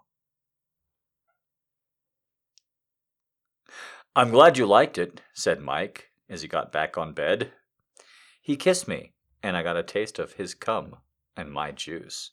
Apparently, he didn't have a problem tasting his own cum, which, oddly, made him even more endearing. We caressed each other until we both fell asleep. At least, I think that's what happened next. I think I fell asleep before him, and when I woke up this morning, he was asleep next to me. oh, the mind wonders at what could have happened.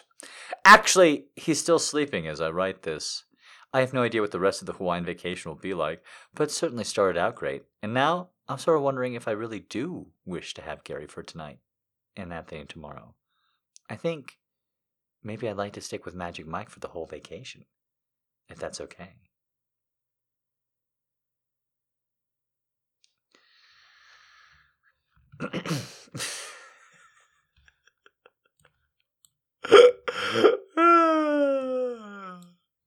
the Hawaiian Vacation by Tristan LeMay.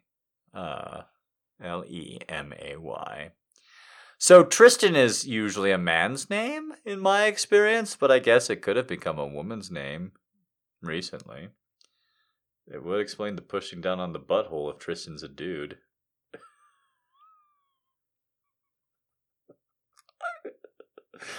okay, guys, that was the live show. Uh, I guess I'm going to work on singing a lot harder, but besides that, I had a great time. Sorry if I got too political or personal for you in the middle of the poetry, but besides that, really, I really had it. Uh, if anybody's like worried about my temper or my mental health, I think that was a pretty good example of being surprised by something, have a big emotional response to it while everything is kind of chaotic, and just dealing with my feelings. So that kind of means to me that I think I'm ready for showtime, more or less. I got a couple of things to get in order, so cross your fingers for me. Be patient with me, encourage me, all the rest. But once I get it done, I think it's a done deal. Feeling pretty good about most things these days. I hope you are too. Thank you again from me, from Ali, from all the ladies in the night on the server. Really appreciate you. All the girls who have come on and, you know, suggested a movie or watched a movie with me and all the rest. It's been a lot of fun. I appreciate you guys coming up. See you at the next live show. Uh, you know, all the rest. Really do appreciate you guys very, very much. I have a lot of fun at these shows. Hopefully, you can hear I leave everything at the door. And I will see you guys very, very soon. Next week, have a great rest of your week. Until then.